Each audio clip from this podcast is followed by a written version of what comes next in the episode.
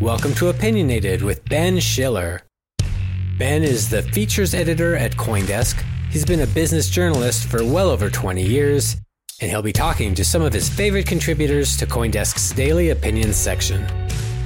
This episode is brought to you by the Coindesk Podcast Network. Opinions you hear on the show only represent those who express them. And here's your host, Ben Schiller. Welcome to Opinionated. Today we're joined by Nick Carter, a co founder of Coinmetrics and a partner at Castle Island Ventures. Nick is widely known as one of the most incisive thinkers in our space, and we're very proud that he writes for Coindesk twice a month as a columnist. Welcome to the show, Nick. Thanks, Ben. Thank you for editing all of my columns too. That's very It's very easy. very it's very easy.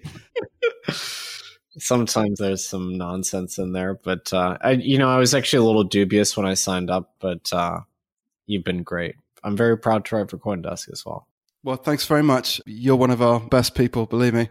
Yeah, so I mean, we could have talked about any one of your columns, but I just wanted to talk about a couple of recent ones because they're very topical. They both involve USD stablecoins, what you call crypto dollars. And you talk about why they're surging and what the implications might be for uh, US geopolitical policy. So, first of all, do you want to just talk about the context for stablecoins? I mean, why is there so much interest in dollarization in general and USD backed stablecoins in particular? Yeah, it's a big topic. I mean, if you look at the numbers, uh, and we did a survey, we did, uh, we wrote a white paper on crypto dollars, we call them. And I can get into why I prefer that nomenclature over stablecoins. If you add them all up, all the kind of tokenized sovereign currencies and monetary commodities circulating on chain, about 97% of all that references the dollar. That doesn't mean they're all necessarily backed by dollars. You have lots of synthetic dollars that are backed by other forms of collateral and they target the return of the dollar. But the dollar is still the unit of account that those systems reference. And this is kind of interesting to me because if you look at the preponderance of currencies in the international sphere, whether trade receipts or foreign exchange reserves, the dollar is not 97% of that. It's 50 to 70%, depending on how you measure it you know, looking at dollar denominated debt versus euro denominated debt, et cetera. So there's something about the crypto industry that means that the dollar, aside from the native currencies, when it comes to tokenized sovereign currencies, the dollar is the overwhelming favorite, which is why I don't really have that many qualms about calling them crypto dollars, even though that might sound a little kind of uh, self centered or, you know, Anglo-centrist or whatever. Uh, it's a homage to euro dollars which are like offshore dollars basically. But yeah, I mean, I think this is really the story of the industry, honestly. And, and this isn't something that Satoshi necessarily intended. And there's a lot of good reasons why Bitcoin can't track the return of a sovereign currency. And I think that's great. It should stay that way. But this is a killer app that we kind of stumbled into, which is uh, a completely alternative payments rails you know, I, guess there's the story that we kind of tell outwardly, and then there's the true story, which is a little darker, maybe. But regardless, I think it's the most important phenomenon happening in this in the industry. I mean, this year we've gone from about four and a half billion in outstanding float for stablecoins to about 18 billion as of today. So it's the most preposterous explosion and it not only tells us a lot about the crypto financial infrastructure and the kind of maturation of the market, I think it tells us a lot about current geopolitics too. So it's kind of inextricably intertwined into the way that the actual financial system works. So it's kind of a really dramatic collision. It's something that I expect to write about a lot more. And do you think this is driven by demand for dollars in general, or are people looking at these technologies as superior to normal money? Well, we've definitely saw with the deflationary shock earlier this year, we saw demand for dollars as the kind of reserve asset, just generally speaking, increase dramatically. You had this real deflationary kind of cascade. People have debts that are denominated in dollars, so they need dollars to pay off the debt, even if they're outside the US. So that's why we saw the dollar rally sharply in March. But more generally, we're in a pretty crazy monetary period. And it's a little different now because the Fed is sort of starting to misbehave a little bit and signal higher inflation. But historically, the dollar's been one of the most stable and slowest to depreciate sovereign currencies. So it has this reputation as being hard money, whether that's deserved or not. And the places that we see stablecoin adoption really flourishing are places where there's either hindrances to moving capital around or the local currency is just unreliable. And in some cases, both of those things are present at the same time. Chainalysis did some great research. They showed where there's on the ground adoption of crypto dollars, where Tether is being used the most. Obviously, Tether is the biggest one. And as you might expect, it's places like Russia and China where there's capital controls and China. There's a lot of vehicles that elites use to move capital out of China because there's really significant restrictions. Uh, and there's a lot of kind of monetary repression there. But as it turns out, dollars that are bearer assets, you know, bearer instruments, are one of the most convenient ways, if not the most convenient way, to move large amounts of assets without too much difficulty. And maybe that's kind of a truth that the industry isn't really doesn't desire to advertise, especially not to US regulators. But that's something that a lot of people know is the case. And I don't think it's anything worth being ashamed of. I mean, we're talking about tools for financial freedom. What are the things that people are going to do with digital bearer assets that are relatively stable? Whether you're going to use them to route around the encumbrances that are placed on transactions by the state. So it's no surprise to me that in places where financial activity is heavily regulated or heavily surveilled, people are going to look for these alternatives. They give you pretty much full autonomy. They give you a decent measure of privacy. And of course, they're completely outside of the financial system, which is pretty much fully surveilled in places like China. The instinctive kind of reaction of policymakers seems to be down on crypto generally and down on stable coins. Do you think there's sort of a lack of understanding there, or is it just sort of uh, instinctive and cultural? If you look at what central bankers have said about stablecoins in the last few weeks, really last couple months, I mean, it's kind of reached a crescendo recently.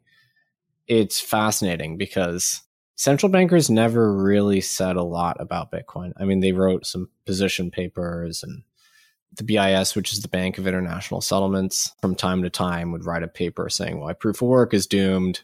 But they were never the slightest bit threatened by Bitcoin because they felt that its monetary policy was pretty cartoonish, right? I mean, we're talking about a currency that increases in kind of a linear fashion and then that rate of increase is preordained to central bankers. That's total heresy. And so a priori they sort of wrote it off. And i mean in fairness bitcoin is still very small. But what they are threatened by is the possibility of their country or their citizens engaging in currency substitution from the bottom up without their permission or assent, especially if they're importing kind of a stable currency whose merit is not really in question. So we've seen lots of central bankers weigh in on the stablecoin phenomenon as potentially threatening their monetary independence. And, you know, the ECB has been talking about it. Christine Lagarde has talked about it.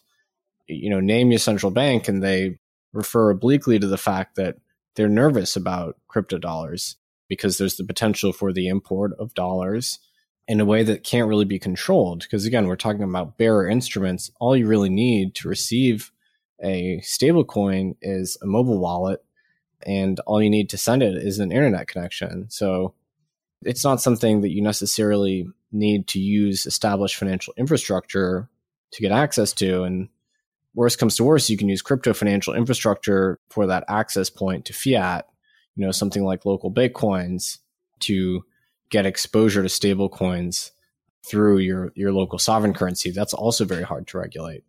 So this is kind of an interesting situation where the thing that central bankers are nervous about is the effective dollarization of their local populations. Not that that's likely in the EU, for instance, I don't know why people would abandon the euro and go for the dollar, but in you know a country with 15 20% annual inflation something like the dollar starts to look a lot more attractive. And we're actually seeing some of these dollarizations happen in real time this year. In venezuela people have been talking about the potential for dollarization for a long time. It's actually pretty much happened this year and you're reaching kind of dollar penetration rates of 70, 80% in Venezuela now. A lot of it is physical cash, actual Federal Reserve notes, which are imported through one method or another into Venezuela. But some of it is digital. Uh, some of it uses fintech apps like Zelle, uh, which is kind of interesting, even though Zelle plays whack a mole trying to ban Venezuelans on the platform. Uh, and some of it uses, uh, in some cases, their stable coins, and I'm sure that's going to be a bigger part of it in the future. So I think it's a real threat, not necessarily Bitcoinization, but dollarization through crypto financial infrastructure. So, from the US perspective, you argue in the piece that more dollars in circulation, whether they're crypto dollars or normal dollars, is good for the US. Do you want to just expand on that idea? Well, as you know, like I wrote a couple columns on this. The first one, I think I was a little naive, just taking this kind of optimistic view that the US is automatically in favor of more dollars as opposed to fewer dollars. So, you know, in theory, if there were a lot of dollars held by foreigners, that mean that the effect of inflation could be borne by those people overseas. And so the political kind of consequences of inflation would be less worse. But as I kind of investigated this more and more, I kind of realized that, or I was at least persuaded by the view that the strong dollar, uh, the buying pressure that comes from the dollar being the global reserve is actually pretty bad for most Americans. And it's good for a small percentage of Americans. But so what I mean by that is that because there's this artificial demand for the dollar, well, not artificial, but there's this demand that far exceeds kind of our share of the global GDP for the dollar because trade is generally settled in dollars, especially commodities the dollar kind of trades at a premium to its quote unquote natural level. This means that American manufacturing is kind of uneconomical. When you want to increase your exports, you tend to want to devalue your currency, make it cheaper. And so people have noticed this, but our manufacturing base has been kind of obliterated in the last 30, 40 years. And a lot of people attribute it to the strength of the dollar. So, you know, a lot of Bitcoiners talk about the purchasing power of the dollar eroding but maybe contrary to that, the dollar has actually been buoyed by the demand globally for USD, you know, as this reserve asset, as a safe asset. And that has meant that blue collar industries in the US have been kind of crushed. So I'm no longer convinced that the ability to create lots of dollars is, you know, the exorbitant privilege, as people sometimes call it. I'm actually currently of the opinion that we'd be better off as a country, uh, especially as far as inequality is concerned, if the dollar were weaker. That said, the natural question is, well, why is that not changing? Why why are policymakers not devaluing the dollar to kind of uh, re-onshore manufacturing and heavy industry and so on? And I think the answer to that gets us to the crux of the argument, which is the U.S policy elite maintains enormous advantages from the existence of the dollar and in particular kind of dollar financial infrastructure you know most notably the correspondent banking system and swift and that system that links all global banks effectively back to a small handful of banks mostly in new york. They benefit from the existence of that system because it gives them this really profound ability to potentially exclude whole countries or specific banks from that system, and that gives them enormous power. And sanctions are currently they're the major way that the U.S. wages war, and they're the way that we project hard power overseas is the threat of sanctions. And like any tool, I think it gets blunt if you overuse it. And this is the point I made in my second column on the topic. We benefit from this monopoly situation in terms of the currency that trade globally is denominated in. And what that does is it gives you the ancillary benefit of being able to project power globally and threaten people with exclusion and exile from that system. And uh, it's a very convenient tool. But my argument is that it's kind of an opiate. And by overusing it, we're going to get attenuated to it. And I think we've seen that too. You know, financial enforcement or uh, sanctions, you know, the rate of sanctioning certain countries or threatening sanctions has increased pretty dramatically. And people are kind of getting sick of it too because they wanted to use a financial system that's neutral. But this current financial system, you know, mediated by the US and the Bretton Woods organizations is distinctly non-neutral right now. It exists to service US policy objectives. Regardless of their merit, people are kind of getting sick of it. So to summarize, the point that I'm making in my second article on the topic is well, there's this new network of offshore, mostly offshore dollars that are being issued on blockchain infrastructure. The whole point of public blockchains is that they are neutral, that the blockchain itself is not interested in who can transact on it. It's pretty much indifferent to the identity of who's transacting on it. It's kind of an equal opportunity database. And um, the US should consider embracing a neutral alternative to the highly politicized kind of New York based correspondent banking system before it's too late and before whole tranches of its allies defect to, you know, a Chinese or a Russian system. Not saying that's going to happen imminently, but that the US would actually be really well placed to underwrite a shift to a neutral alternative, to embrace a neutral alternative and say, hey, okay, we, we recognize that this is likely the direction that things are going. We believe that this kind of financial freedom actually comports with our values, although the US has sort of lost its way in that respect. And I think the US would be really well placed to encourage the development of a system like that. So that was kind of the realization that I had. So, I mean, that's interesting. So, um, I mean, at the same time, there's been this crypto dollar surge. There's been a lot of talk around having national digital currencies. So, uh, China's developing one, Europe's got one, you know, every country's got one. The US is apparently developing one too. How do you see these kind of parallel innovations happening? And would the US be better placed giving up a central bank digital currency and embracing this kind of private sector solution? Well, that was kind of the objective of that second column that I wrote was to encourage those policymakers to consider the role of the private sector. And I don't think you can overstate the significance of what the crypto industry has accomplished here. I really do believe that the growth of stablecoins has helped catalyze that CBDC conversation at central banks, which was a murmur a year ago and it's a cacophony today. I would say the Libra announcement also has a lot to do with it, but Libra isn't live yet and other stablecoins are, and the proof is in the pudding.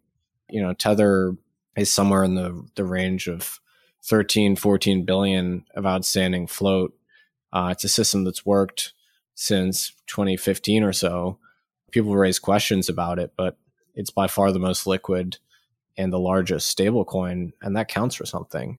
So I think the movement towards CBDC is a reaction to the private sector saying, hey, you guys weren't willing to create a true digital cash. And by digital cash, I mean something that settles quickly, something that's relatively private, although imperfectly so in this case, and something that gives you a reasonable amount of transactional autonomy.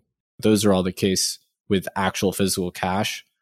Our digital transaction tools that we have in the West, they don't give you any of those traits. They're highly surveilled.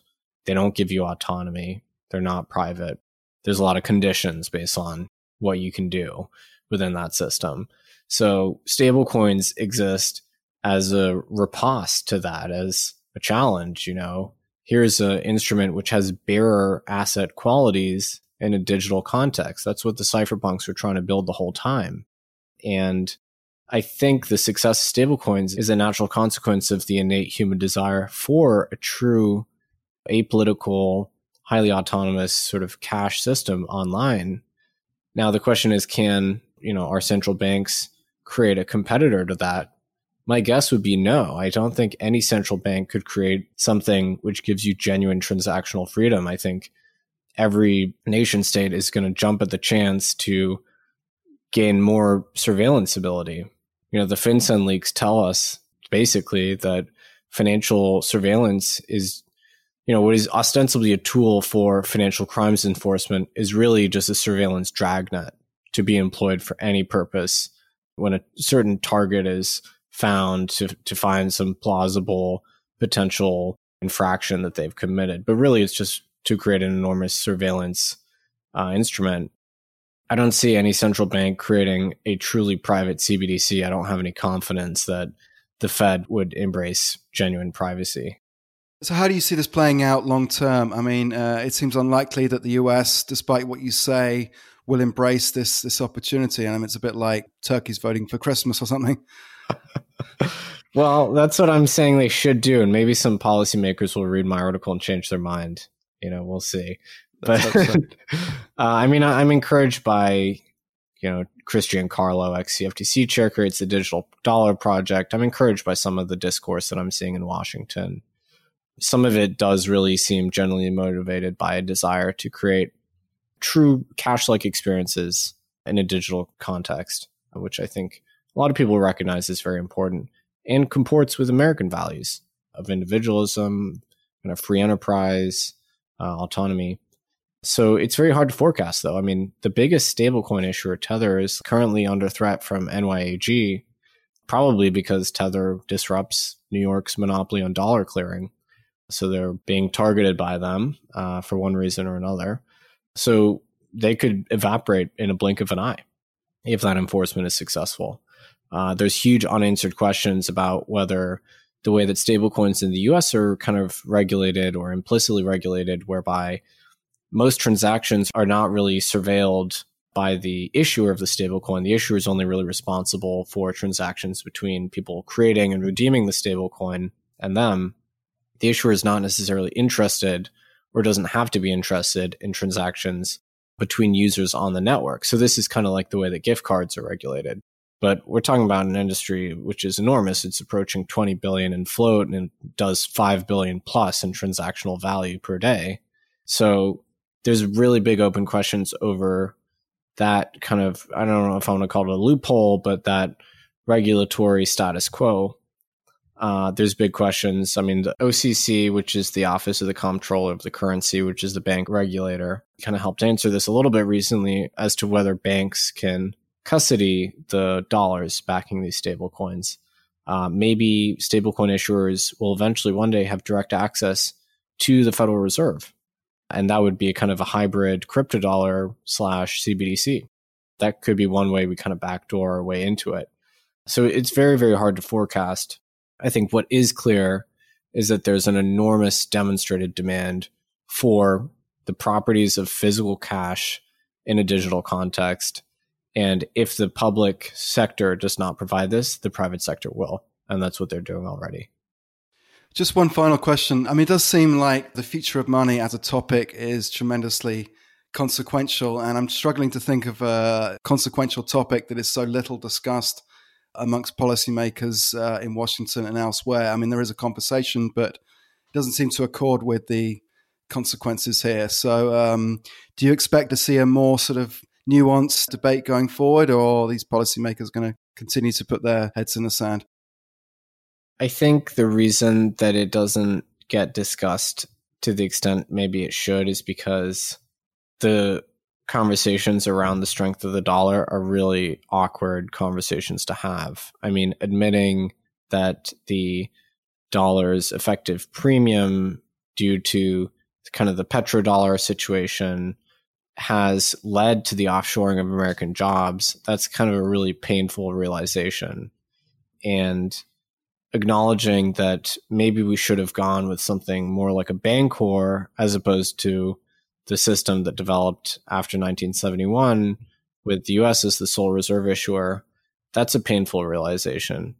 And lastly, acknowledging that our financial infrastructure is partially a tool for power projection as opposed to facilitating commerce, that's a pretty awkward thing to, acknowledge and to admit. So I don't even think that the establishment is really ready to have that conversation.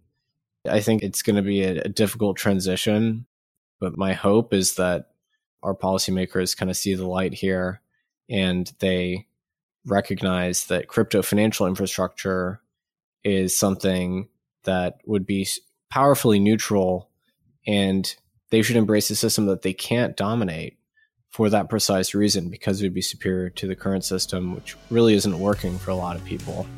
So that would be my entreaty to them.